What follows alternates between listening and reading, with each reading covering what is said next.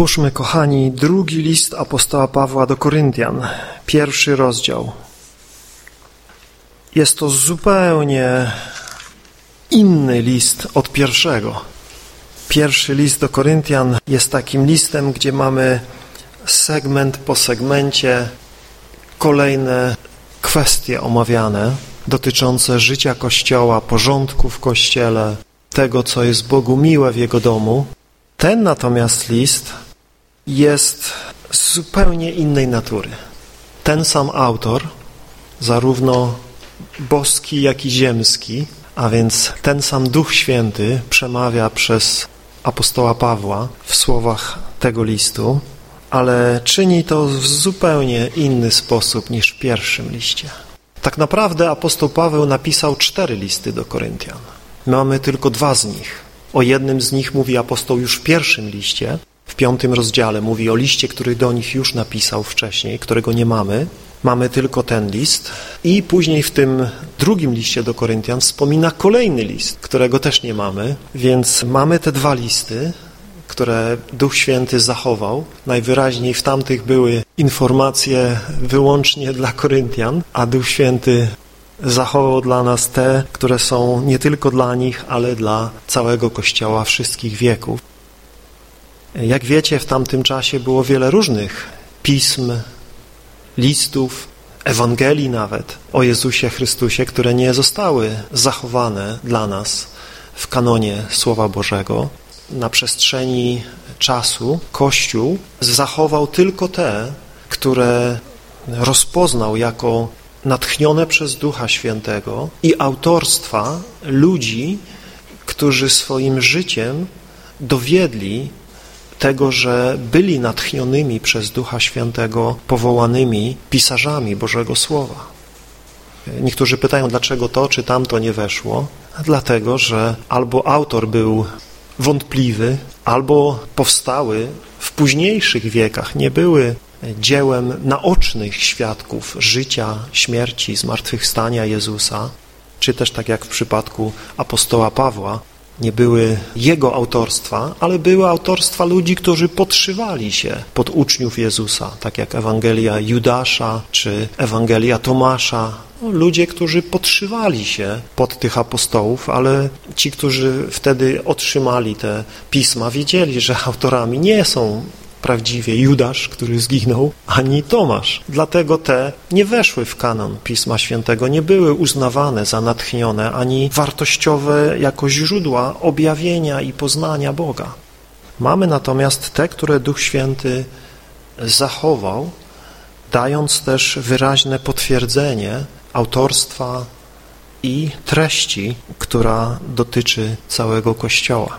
A więc nie mamy tych dwóch zaginionych listów, mamy tylko te dwa, które możemy czytać, które są naprawdę niezwykłym obrazem tego, w jaki sposób Bóg działa w swoim Kościele. Pierwszy list skupia się na Koryntianach, skupia się na problemach, które są w zborze w Koryncie. Drugi list skupia się na Bożym słudze, na apostole Pawle i na jego posługiwaniu w słabości. To jest list, który pięknie komponuje się z tą pieśnią, której przed chwilą słuchaliśmy, którą śpiewaliśmy. Olej nie popłynie, póki owoc jest cały. Owoc musi być zmiażdżony, żeby popłynął z niego olej. I tak samo jest z nami, bracia, siostry. Jeśli mamy być wypełnieni Bożą chwałą i jeśli z naszego życia ma płynąć uzdrawiający olej Jezusa Chrystusa i Jego Świętego Ducha, my musimy być zmiażdżeni. My musimy umrzeć, aby życie Chrystusa w nas się objawiało. Nasze ja, nasze ego, nasze samolubne dążenia i pragnienia muszą być zmiażdżone. I Bóg czyni to w różny sposób.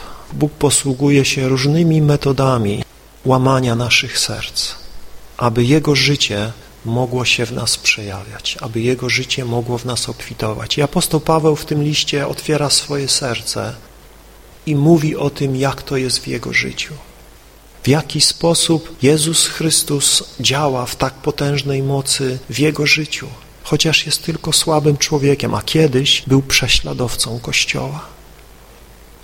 Był człowiekiem, który nienawidził Jezusa Chrystusa, który nienawidził Jego naśladowców, ale Bóg wziął go w swoje ręce, złamał go i wypełnił go swoją mocą i chwałą. Niestety Koryntianie tego nie rozumieli. Niestety Koryntianie patrzyli na Niego i wstydzili się Go, dlatego że On nie reprezentował tego, czego oni chcieli w swoim przywódcy. Nie reprezentował tego wszystkiego, co było uznawane za wartościowe i cenne w tamtych czasach, tak jak i dzisiaj jest uznawane u przywódców. Czego się oczekuje od przywódców? Przede wszystkim, żeby dobrze wyglądali. Od tego się zaczyna cała kampania wyborcza. Muszą dobrze wyglądać na tych plakatach, które wszędzie wiszą. Jak, jakiś taki marny, lichy wygląd, kto na takiego będzie głosował? Jakiegoś łysego, jakiegoś z krzywą twarzą, jakiegoś z wadą wymowy, z jakimś krzywym kręgosłupem. Nie ma szans w ogóle stawać do wyborów taki człowiek na jakiegoś przywódcę. A więc liczy się wygląd zewnętrzny. Apostoł Paweł mówi o sobie: mój wygląd lichy. Lichy mój wygląd. I oni też tak, oni mówią: e, ten Paweł, jak on wygląda w ogóle? Jak on w ogóle wygląda? Oni szukali przywódcy, który się będzie pięknie prezentował, który będzie robił wrażenie na ludzkim oku, na którego przyjemnie będzie się patrzyło. A Paweł po tym wszystkim, co przeszedł, po biczowaniach, po rozbiciu statku, po, po byciu w wodzie, licznych postach, miał też najprawdopodobniej jakąś poważną dolegliwość, najprawdopodobniej z oczyma. Niektórzy historycy mówią, że z jego oczu ciekła ropa, że miał problemy ze wzrokiem, dlatego nie pisał żadnego listu, tylko zawsze ktoś za niego pisał, on tylko na końcu podpisywał się kilkoma słowami. Różne rzeczy, ale wiemy, że Paweł nie wyglądał reprezentacyjnie i Koryntianie wstydzili się jego wyglądu. Ponadto, czego więcej oczekuje się od przywódcy? Że będzie gładko mówił, że będzie posługiwał się elokwentnym językiem, że będzie mówił w sposób, który będzie zachwycał ludzi, pociągał ludzi. Natomiast Paweł mówi: ja nie przyszedłem do was z elokwencją mowy, nie przyszedłem do was z wyniosłymi słowami ludzkiej mądrości, ale mowa moja była prosta i zwiastowanie było moje proste i skupiało się na jednym, na ukrzyżowanym Jezusie Chrystusie. Koryntianom to się nie podobało. Owszem, zostali tym poruszeni, bo moc Boża się w tym objawiła. Zostali przemienieni przez to, ale później z perspektywy czasu oczekiwali czegoś no, bardziej porywającego, czegoś bardziej ekscytującego. Nie podobało im się, że ten apostoł mówił w tak prosty sposób, że ciągle wracał do jednego tematu: Jezusa Chrystusa ukrzyżowanego, że w Nim jest życie i wszystko. Oni poszukiwali czegoś więcej. W tamtym czasie oratorzy, filozofowie cieszyli się wielką popularnością i ludzie szukali jakichś ciągle nowych idei, jakichś wzniosłych, wspaniałych, nowych wyjaśnień. A Paweł wracał ciągle do Jezusa Chrystusa i ciągle o Nim mówił. I to się im nie podobało. W końcu w tamtym czasie, w tym świecie greckim, gdzie znajdował się Korynt w Achai, ludzie nie tylko dążyli do sukcesu życiowego, do osiągnięcia jakiegoś statusu społecznego, bogactwa materialnego, ale to wszystko, co udało im się osiągnąć, musiało być pokazane sąsiadom. Wszyscy wokół musieli wiedzieć, ile ktoś ma. Ludzie chlubili się, pysznili się tym, co osiągnęli, tym, kim się stali. Większość Koryntian to byli wyzwoleni niewolnicy. To byli ludzie, którzy uzyskali wolność. Byli kiedyś niewolnikami, ale w tamtym czasie niewolnictwo wyglądało w ten sposób, że człowiek, który był niewolnikiem, otrzymywał jakąś pensję za swoją pracę. Czasami wykonywał trudne zadania i za te zadania otrzymywał duże pieniądze. I ci niewolnicy byli w stanie w końcu wykupić swoją wolność. Kiedy odkładali te pieniądze, odkładali, uzbierali odpowiednią sumę, byli w stanie wykupić się ze swojego niewolnictwa. I większość mieszkańców Koryntu to byli właśnie wyzwoleni niewolnicy. Jeszcze raczej wykupieni, sami się wykupili. I wyobrażacie sobie, jak dla takich ludzi to, co później reprezentowali sobą, to, czego się dorobili, było ważne. To stanowiło o ich poczuciu własnej wartości. I oni nie zamierzali milczeć na temat tego, co im się udało osiągnąć, co udało im się zdobyć, kim się stali. Chlubili się tym, pysznili się tym. A Paweł przychodzi i w ogóle nic o sobie nie mówił. W ogóle nie skupiał się na sobie, na swoich osiągnięciach, na swoich sukcesach, na swoim bogactwie. Wręcz przeciwnie, mówi, będę się chlubił tylko z mojego Pana. Koryntianie po prostu mówili, no ten Paweł to w ogóle wstyd. I Paweł w tym liście mówi o tym, co dla niego jest ważne, co dla niego jest istotne. I wzywa Koryntian do zmiany ich myślenia, do przewartościowania, do tego, by nie patrzyli na siebie, na innych i tym bardziej na Jezusa Chrystusa według ciała, ale żeby patrzyli na te rzeczy ukryte, na te rzeczy, na które Bóg patrzy, na te wszystkie rzeczy, które w oczach tego świata mogą się wydawać słabe, nieznaczące, mało wartościowe, ale mówi, w oczach Boga to są rzeczy cenne, to są rzeczy, przez które objawia się Boża moc, objawia się Boża chwała. Kiedy właśnie my nie reprezentujemy siebie jako tych, którzy wszystko mają, którzy niczego nie potrzebują, którzy są w stanie sami siebie utrzymać na dobrym kursie, ale gdy my widzimy siebie i prawdziwie żyjemy w ten sposób, jako ci, którzy są słabymi glinianymi naczyniami, jako ci, którzy przeżywają różnego rodzaju rozterki, niepokoje, obawy, słabości, ale w nich wszystkich doświadczamy mocy Boga, chwały Boga. W tym liście zobaczymy wiele paradoksów. Paweł mówi, kiedy jestem słaby, wtedy jestem mocny. Mówi, jesteśmy biedni, ale wszystkich ubogacamy. Kiedy stajemy się mali, wtedy objawia się w nas wielkość.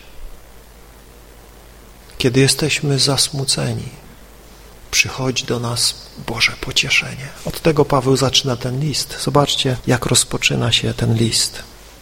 Paweł z woli Boga, apostoł Jezusa Chrystusa i Tymoteusz, brat, do Kościoła Bożego, który jest w Koryncie, ze wszystkimi świętymi, którzy są w całej Achai.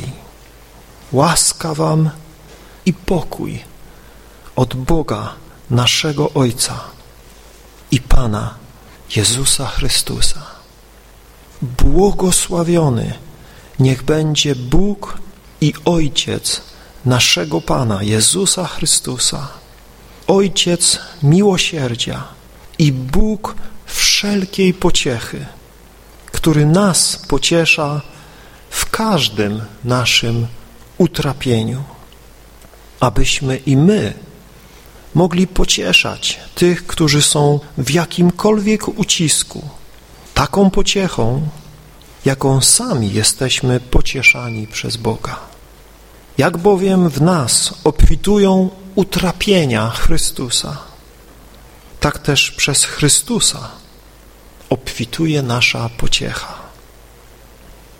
Jeśli więc doznajemy ucisku, to dla waszego pocieszenia i zbawienia, które sprawia, że znosicie te same utrapienia, które i my cierpimy. I jeśli doznajemy pociechy, to dla waszego pocieszenia i zbawienia. A nasza nadzieja co do was jest mocna, bo wiemy, że jak jesteście uczestnikami utrapienia, tak i pociechy. Nie chcemy bowiem, bracia, abyście nie wiedzieli o ucisku, który nas spotkał w Azji, że byliśmy obciążeni ponad miarę i ponad siły. Także zaczęliśmy wątpić, czy przeżyjemy. Więcej, sami w sobie mieliśmy wyrok śmierci, abyśmy nie ufali samym sobie, lecz Bogu, który wskrzesza umarłych. On to wyrwał nas z tak wielkiej śmierci i nadal wyrywa. W Nim też mamy nadzieję, że nadal będzie wyrywać. Także przy waszej pomocy poprzez modlitwę za nas, aby dar, który otrzymaliśmy dzięki wielu, stał się dla wielu powodem dziękczynienia za nas. Zobaczcie, jak Paweł rozpoczyna ten list. Oczywiście na samym początku, tak jak zawsze, przedstawia się. Mówi, że jest apostołem, że jest posłańcem. Posłańcem Jezusa Chrystusa. I nie jest to wynikiem jego własnej chęci, nie jest to wynikiem tego, że jakieś grono ludzi zdecydowało gdzieś go wysłać i uczynić go apostołem, czyli posłańcem Jezusa Chrystusa, ale czytamy z woli Boga. Koryntianie mogli mieć o nim swoje opinie, Koryntianom mogło się to czy tamto w nim nie podobać, ale Paweł wiedział, że to Bóg go posłał, że to Bóg uczynił go posłańcem Jezusa Chrystusa. Apostoł Paweł wiedział, że to wola Boga, by on szedł i głosił Jezusa Chrystusa wszystkim narodom. Koryntianie mieli co do tego wątpliwości. Jak zobaczymy w dalszej części tego listu, kwestionowali to, że w ogóle on został powołany przez Boga i posłany przez Boga. Może nam się to wydawać dziwaczne, że ludzie, którzy przez niego uwierzyli w Chrystusa, ludzie, którzy dzięki jego zwiastowaniu przyjęli Ewangelię i stali się dziećmi Boga pod wpływem innych ludzi, którzy tam później po Pawle przyszli, którzy właśnie siebie chwalili, którzy właśnie dobrze się prezentowali, którzy chętnie przyjmowali od Koryntian pieniądze. Paweł powiedział, ja nie chcę od was żadnych pieniędzy. Ale tamci, którzy przyszli później, chętnie brali, bo Koryntianie byli bogaci. Korynt był w tamtym czasie jednym z najbogatszych miast ówczesnego świata. Więc ci ludzie, którzy przyszli później po Pawle, zaczęli siebie prezentować w takim wspaniałym świetle, a jego w tak negatywnym świetle, że Koryntianie zaczęli powątpiewać, czy w ogóle ten Paweł to jest Boży człowiek. Skoro on taki słaby, skoro on ma tyle problemów, skoro w jego życiu tyle cierpienia, tyle zmagań, tyle słabości, to gdzie w tym jest Boża chwała? Gdzie w tym jest Boża moc? Czy słyszycie echa dzisiejszego myślenia wielu ludzi? Czyż i w kościołach dzisiaj nie ma takich arcyapostołów, którzy mówią o tym, że jak uwierzysz w Jezusa, skończą się wszystkie twoje problemy. Że jak uwierzysz w Jezusa i będziesz się do Niego modlić, to On da ci zdrowie w każdym przypadku. On pomoże ci rozwiązać wszelkie finansowe problemy. On naprawi twoją rodzinę. On da ci wszystko, czego pragniesz. Będziesz szczęśliwym człowiekiem, dlatego że On chce ci dać to, co najlepsze. W tym oczywiście jest element prawdy, ale bardzo często jest to odwołanie do tych zwykłych, ludzkich, ziemskich, przyziemnych pragnień, dążeń. W centrum tego nie jest chwała Boża, chwała Jezusa Chrystusa, wola Boża. W centrum tego jest człowiek i jego potrzeby, by zaspokoić potrzeby człowieka, by odpowiedzieć na problemy człowieka. Bóg obiecuje zatroszczyć się o nas, Bóg obiecuje odpowiedzieć na nasze potrzeby, ale wszystkich nas wzywa do tego, byśmy Jego Królestwo postawili na pierwszym miejscu, by Jezus Chrystus był Panem naszego życia, naszych serc. I kiedy mówi, my o te rzeczy będziemy zabiegać, wtedy On zatroszczy się o to wszystko, czego potrzebujemy w swoim czasie i w swojej mierze. Natomiast tak jak wtedy, tak i dzisiaj nie brakowało i nie brakuje ludzi, którzy szukają tego wszystkiego, czego poganie szukają. Co będziemy jeść, w co się będziemy ubierać, jak będziemy wyglądać, ile będziemy zarabiać, gdzie będziemy mieszkać i te wszystkie rzeczy, które są naturalnym pragnieniem i potrzebą każdego człowieka żyjącego tu na ziemi. Ale Pan Jezus mówi, nie zabiegajcie o te rzeczy, nie martwcie się o te rzeczy, nie szukajcie przede wszystkim tych rzeczy. Bóg wie, że ich potrzebujecie i Bóg nie zostawi was i nie opuści was, ale wy skupcie się na Nim. Wy szukajcie tego, co w górze. To jest wezwanie kierowane do Kościoła tamtych czasów i naszych czasów. Paweł z takim poselstwem szedł, takie poselstwo ludziom głosił, że muszą odwrócić się od bezbożności, muszą odwrócić się od bezbożnych zysków, muszą odwrócić się od wszystkiego, co nieprawe i czasami cierpieć z tego powodu, tak, z tego powodu być spotwarzanymi, z tego powodu znosić różnego rodzaju obelgi, różnego rodzaju pomówienia, niezrozumienie. I Paweł wciąż tego doświadczał. Mówi o swoich licznych utrapieniach, ale wie, że jest w tym wszystkim apostołem Jezusa Chrystusa. Właśnie w taki sposób, w taki sposób Bóg go powołał i Bóg go posłał, aby w nim i przez niego objawić swoją chwałę pośród słabości tego apostoła, w pośród trudności, które będą mu wszędzie towarzyszyć. Już na samym początku, kiedy Bóg powołał apostoła Pawła, kiedy Duch Święty przemawia do serca Ananiasza i mówi do niego, by szedł i modlił się o Pawła, Ananiasz jest pełen obaw, bo Paweł był prześladowcą Kościoła do tej pory, a Bóg mówi do Ananiasza, to jest mój sługa i ja pokażę mu, ile on musi wycierpieć dla mego imienia. Pan Jezus, powołując apostoła Pawła, już na samym początku mówi o cierpieniu, które będzie znosił dla imienia Jezusa Chrystusa. Apostoł Paweł kieruje słowa do Koryntian, którzy go atakują, którzy go nie rozumieją, którzy go spotwarzają, którzy kwestionują jego apostolstwo. Apostoł Paweł rozpoczyna do nich słowami łaska wam i pokój. Jego pragnieniem dla Koryntian nie jest teraz, żeby oni teraz zobaczyli, kim on jest i kim oni są i teraz wzięcie się z nimi za bary, jakaś szarpanina i teraz pokazanie im, że on jest wielkim apostołem, a oni są tylko nawróconymi Koryntianami, którzy mają się go słuchać. Apostoł Paweł z ojcowskiego serca modli się o łaskę i pokój dla nich, o łaskę i pokój od Boga.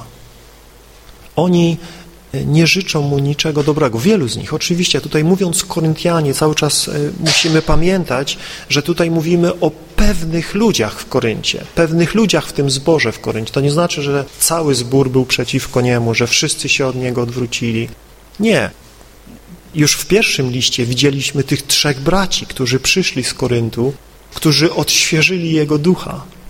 Ten list, jak zobaczymy w siódmym rozdziale, jest odpowiedzią na relację, którą Tytus przynosi Pawłowi. Tytus odwiedził zbór w Koryncie i on przyszedł do Pawła, mówiąc o tym, jaka tam jest atmosfera, co tam się dzieje, o czym Koryntianie mówią, i Paweł w reakcji na to, co słyszy od Tytusa, pisze ten list. To nie oznacza, że wszyscy tam byli przeciwko Pawłowi, ale niestety wiele było tam takich głosów. Być może nie padały one bezpośrednio publicznie gdzieś tam w jakimś przemawianiu, ale w tych właśnie rozmowach braci i sióstr. A, ten Paweł, e, tam Paweł, Paweł. Apollos, o tak. Nie? Piotr, no okej, okay, ale Paweł, nie, nie, nie. I Paweł był negowany. Więc Paweł nie rozpoczyna tego listu od łajania ich i od atakowania. Zresztą nigdzie tego nie robi w tym liście. Czasami przemawia z wielce zbolałym sercem. Mówi o tym, jak go to wszystko boli, jak przeżywa to wszystko, ale nie, nie atakuje ich. Nie próbuje teraz odgryźć się na nich i nie wytyka im złych rzeczy w ich życiu. W tym liście nie zobaczymy tego. W tym liście apostoł Paweł przemawia z serca apostolskiego, mówiąc: łaska wam i pokój. Tego im Paweł życzy. Oto się dla nich modli. Oto by Bóg obdarzył ich wszelką łaską i pokojem. I to jest charakterystyczne takie rozpoczęcie listów przez apostoła Pawła. On w wielu listach tymi słowami rozpoczyna, mówiąc o łasce i pokoju od Boga naszego Ojca i Pana Jezusa Chrystusa. Bóg Ojciec i Pan Jezus Chrystus są źródłem wszelkiej łaski i pokoju, który jest rezultatem przyjęcia łaski.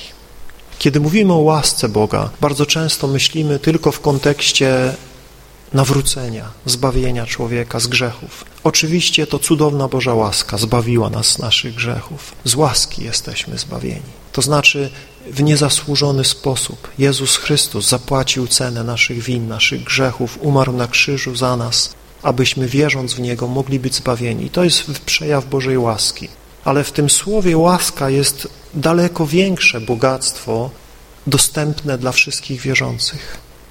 W tym określeniu łaska jest wszelkie uzdolnienie, wszelkie wyposażenie, wszelkie dary łaski. A więc gdy mówimy o łasce naszego Pana Jezusa Chrystusa, to nie mówimy tylko o przebaczeniu naszych grzechów, ale mówimy o wszelkim dobrym darze Boga dla nas. To się rozpoczyna od przebaczenia naszych grzechów.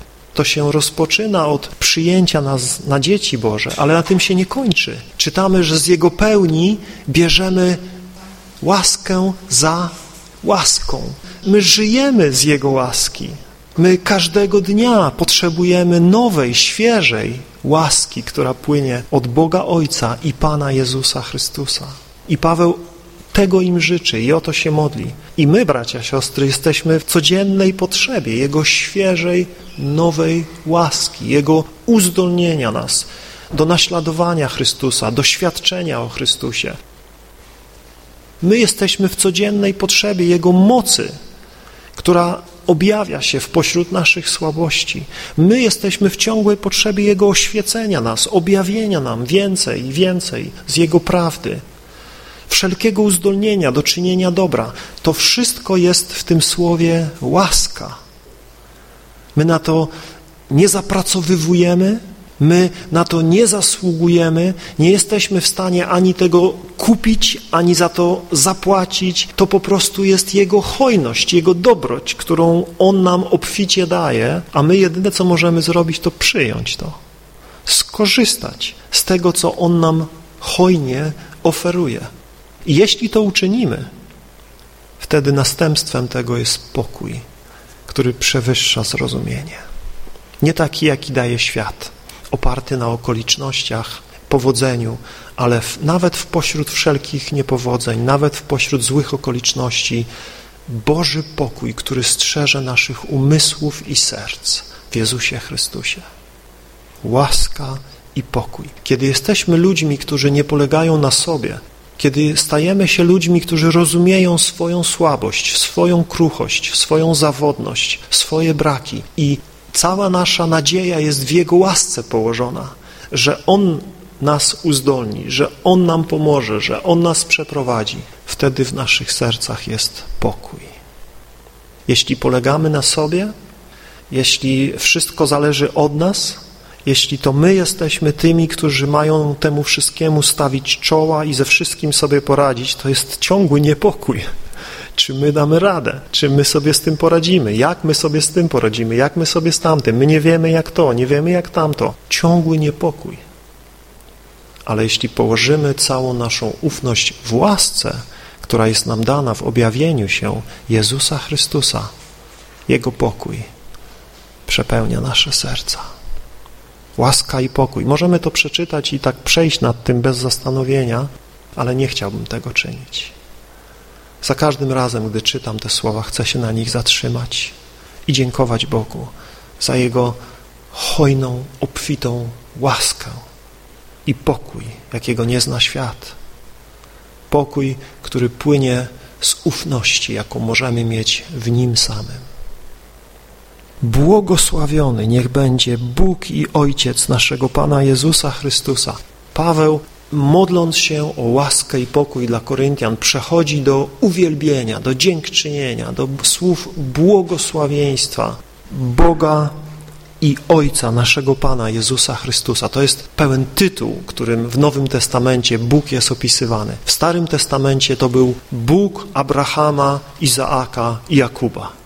Ale w Nowym Testamencie nie znajdziecie takiego określenia na Boga, chyba że jest to cytat ze Starego Testamentu. Natomiast w Nowym Testamencie czytamy o Bogu i Ojcu naszego Pana, Jezusa Chrystusa. To nie znaczy, że On przestał być Bogiem Abrahama, Izaaka i Jakuba. Czasami bracia, siostry tak się modlą. Boże, Izaaka, Abrahama i Jakuba. Okej, nie mam z tym problemu. Ale Nowy Testament zachęca nas, byśmy raczej wołali do Niego Ojcze nasz. Ojcze nasz. On jest naszym Ojcem. Dlaczego? Dlatego, że Jezus Chrystus stał się jednym z nas. Dlatego, że Jezus Chrystus stał się człowiekiem. I mówi, mój Ojciec i wasz Ojciec.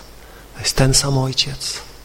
Jezus stał się człowiekiem i w tym sensie Bóg, Ojciec, jest Ojcem Pana Jezusa Chrystusa. Jest Jego Bogiem w takim sensie, że On stał się człowiekiem, tak jak my, utożsamił się z nami. Ale jest też naszym Bogiem i naszym Ojcem w Jezusie Chrystusie. I Paweł mówi błogosławiony, wywyższony. To słowo tutaj błogosławiony ma charakter chwały, dziękczynienia, uwielbienia. Błogosławiony niech będzie Bóg i Ojciec naszego Pana Jezusa Chrystusa, Ojciec miłosierdzia i Bóg wszelkiej pociechy, który nas pociesza w każdym naszym utrapieniu.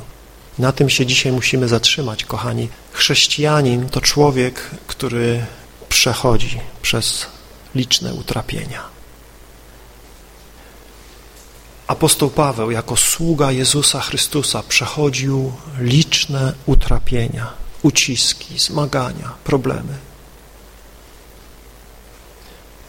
Ci, którzy mówią, że życie chrześcijańskie jest wolne od problemów, wolne od utrapień, wolne od chorób, wolne od problemów finansowych, rodzinnych, kłamią. Bóg obiecuje nam pociechę w utrapieniach. Bóg obiecuje nam swoją obecność w naszych utrapieniach. Czasami nas z nich wyzwala. Czasami nas od nich chroni, ale czasami pociesza nas. W tym słowie pocieszenie jest coś więcej niż tylko powiedzenie wszystko będzie dobrze. My czasami tak myślimy, no jak, jak go pocieszyć, no trzeba mu coś dobrego powiedzieć, tak? Nie martw się, wszystko będzie dobrze, jakoś to będzie. No na to nas stać, no co więcej możemy zrobić czasami. Ale w tym słowie tutaj pocieszenie mamy tą wizję, jaką Pan Jezus przedstawia, mówiąc o przyjściu swojego Ducha. Kiedy mówi, poślę wam Ducha. On będzie waszym pocieszycielem. W tym słowie jest coś daleko, daleko, daleko więcej niż tylko powiedzenie, że wszystko będzie dobrze. To słowo greckie parakletos składa się z dwóch słów. Para, czyli przy, i kletos, właśnie pocieszyciel, czy pocieszać, wzmacniać, pokrzepiać, posilać. A więc tutaj mamy tą ideę udzielenia nam wsparcia, udzielenia nam pomocy. Kiedy przychodzi Duch Święty, to On nie tylko przychodzi z dobrymi słowami, ale On przychodzi z mocą. On przychodzi z siłą, by stawić czoła wyzwaniom, które stoją przed nami. By dać radę, nie w naszej sile, nie w naszej mocy, ale z Jego pomocą, z Jego uzdolnieniem.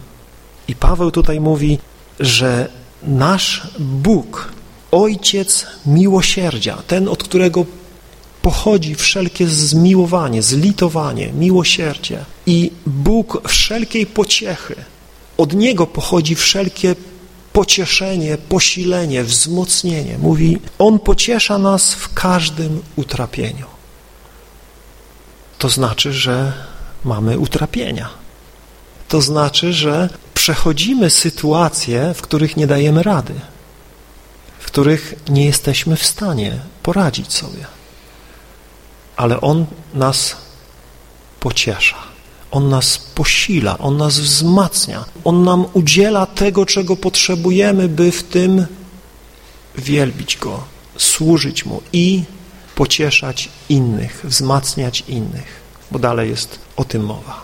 Kiedy Bóg pociesza nas, kiedy Bóg posila nas, kiedy wzmacnia nas, czyni to, aby nas uczynić naczyniami do posługiwania w Jego Kościele, w dziele pocieszania, w dziele posilania, budowania, zachęcania, wzmacniania. I Paweł mówi, że musimy przechodzić przez te różne trudności, aby w nich doświadczyć Bożego pocieszenia, co z kolei uczyni nas Bożymi pocieszycielami.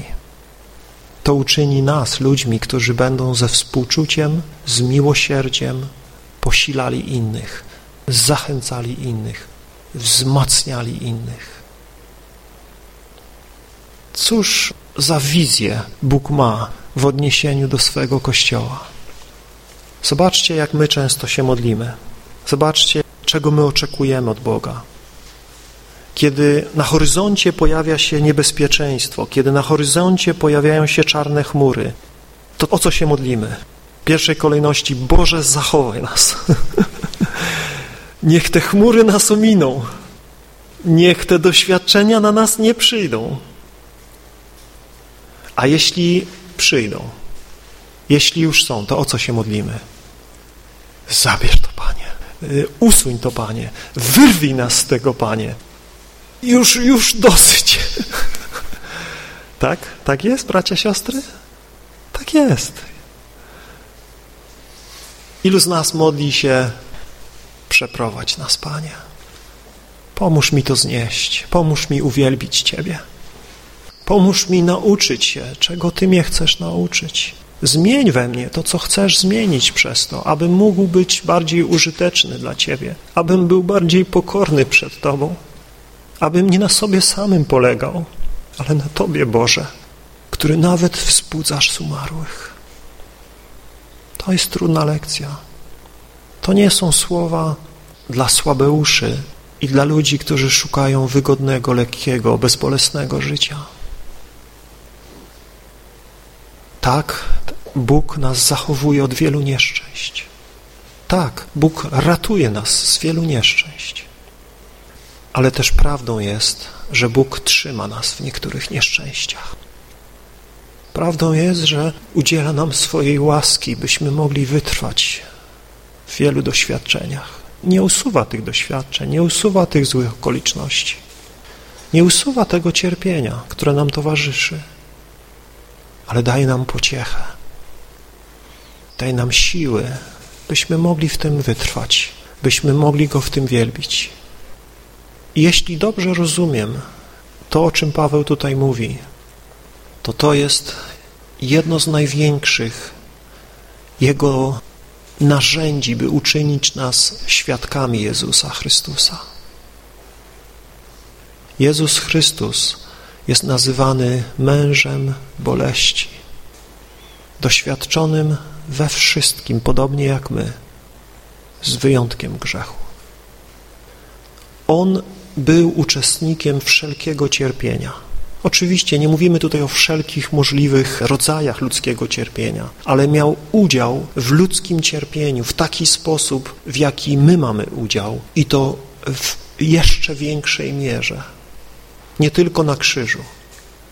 Również w trakcie jego ziemskiego życia i służby spotykał się z nienawiścią, spotykał się z niezrozumieniem, spotykał się z odrzuceniem, z wieloma przykrymi rzeczami, z wieloma różnymi cierpieniami. Czytamy, że on jest zaznajomiony jako współczujący arcykapłan z naszymi cierpieniami. Wie, przez co przechodzimy, wie, z czym się zmagamy, wie, ile możemy znieść i obiecuje nam nie dać, po pierwsze, doświadczenia ponad nasze siły, a po drugie obiecuje, że gdy przyjdzie doświadczenie, przyjdzie też łaska, aby je znieść.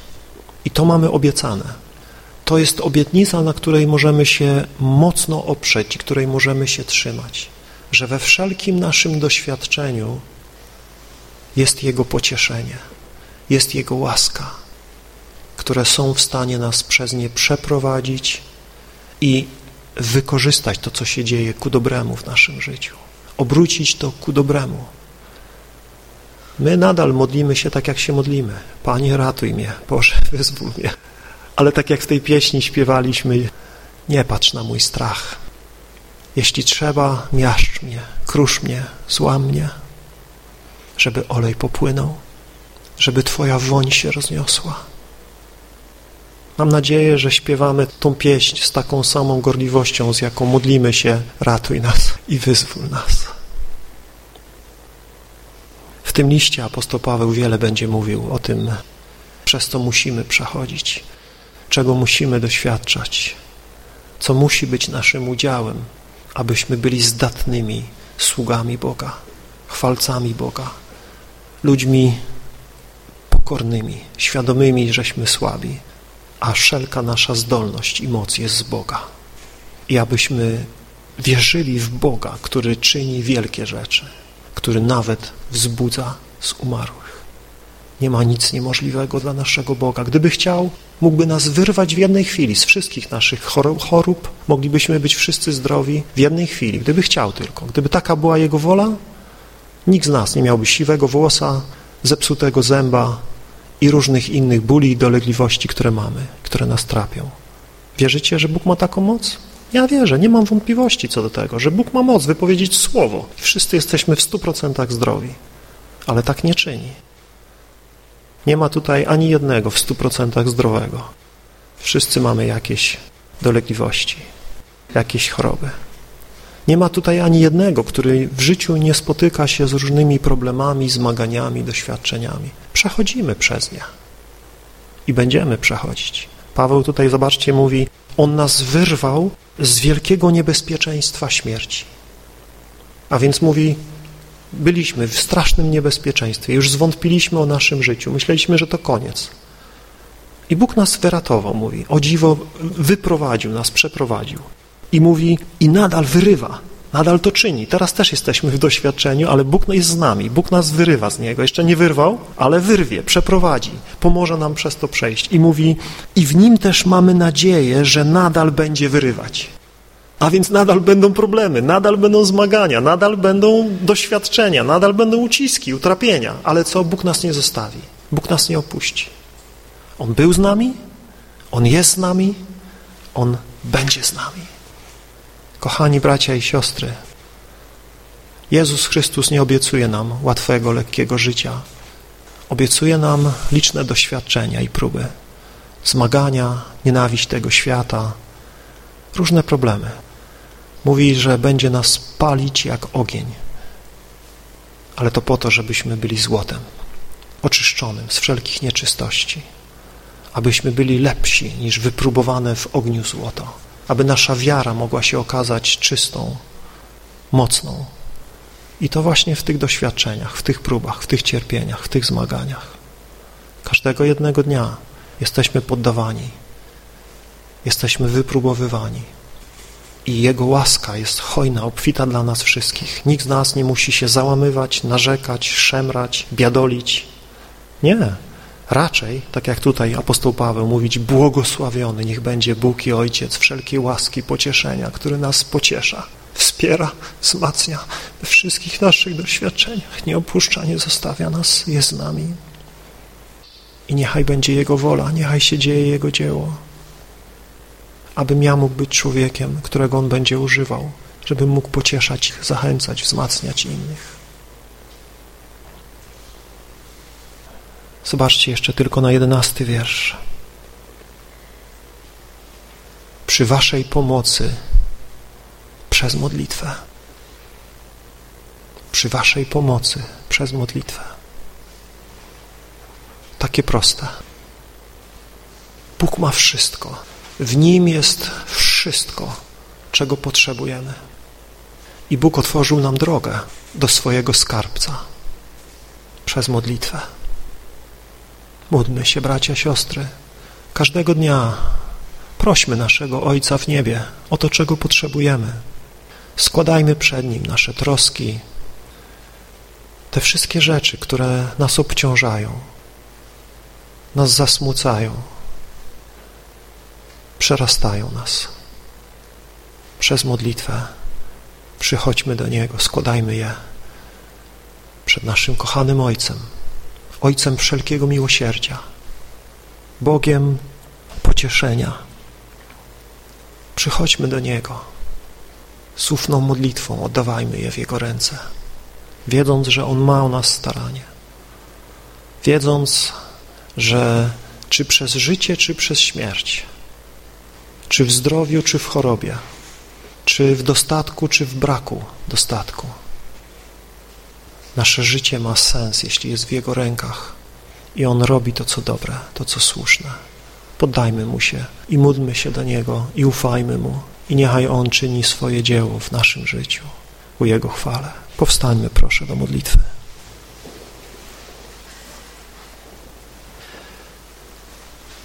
Kochany Panie,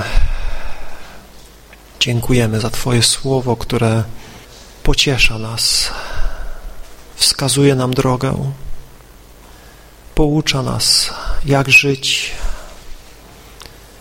jak radzić sobie z codziennymi życiowymi wyzwaniami, problemami, zmaganiami. Boże nasz, Ty cudownie w przeszłości objawiłeś się w naszym życiu i mamy świadectwa Twojego łaskawego, cudownego działania. Jak wyratowałeś nas, jak przeprowadziłeś nas, jak uchroniłeś nas, jak zachowałeś nas. I dzisiaj możemy powiedzieć, że jesteśmy, gdzie jesteśmy, dlatego że Twoja dobra ręka nas prowadzi i strzeże, i chroni, i pomaga nam, i posila nas, i wzmacnia nas. I tak jak potrafimy, tak jak rozumiemy, modlimy się do Ciebie, prosząc o ratunek, prosząc o zmianę naszych okoliczności, prosząc o uzdrowienie naszych ciał, prosząc o Twoją interwencję. Panie, dajesz nam obietnicę, że wysłuchujesz nasze modlitwy, że nie lekceważysz naszych słów, ale jesteś blisko każdego uniżonego serca, oczekującego Ciebie serca, wierzącego Tobie serca. Każdy, kto Tobie ufa, nie będzie zawstydzony, nie zawiedzie się. Panie, czy przez życie, czy przez śmierć chcemy Cię uwielbić?